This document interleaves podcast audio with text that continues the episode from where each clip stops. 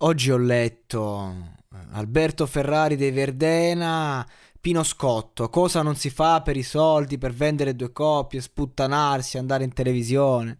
Io non sono d'accordo, sarei stato d'accordo in, in, in mille altre circostanze, quando un personaggio così controverso che insomma è, è distante da un certo mondo poi ci si presenta così. No, perché ci sono i Little Pieces of Marmalade che comunque sono, hanno invocato a grande voce questo personaggio. E lui non è andato per il programma, lui è andato per questi ragazzi.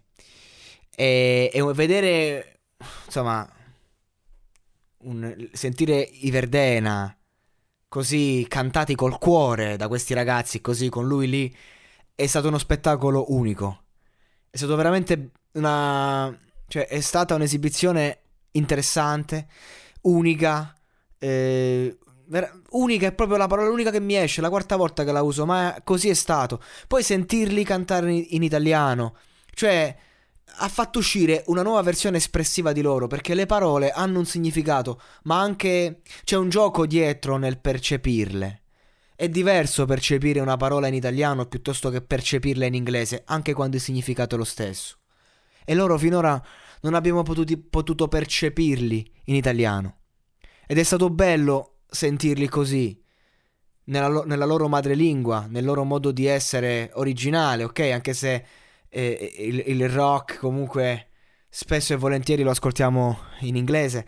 Però non lo so, raga, a me, a me hanno convinto, mi sono arrivati. Poi con quanto cuore, con quanta fotta hanno cantato sta canzone con il loro idolo a fianco. Cioè, sembrava proprio che, che cioè, erano felici come bambini. Ed era impossibile, ed è stato impossibile non amarli. Poi oh, che figata, chi è il tuo idolo? Eh, Iverdena, Alberto Ferrari. Che bello, qualcuno con idoli così.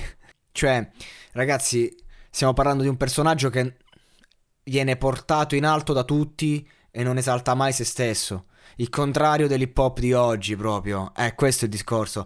Questi sono i veri grandi, i veri miti. Questi qui che vorrebbero stare nell'ombra, ma poi vengono chiamati in ballo e non puoi non rimanere affascinato. Più che da quello che fanno, da quello che sono.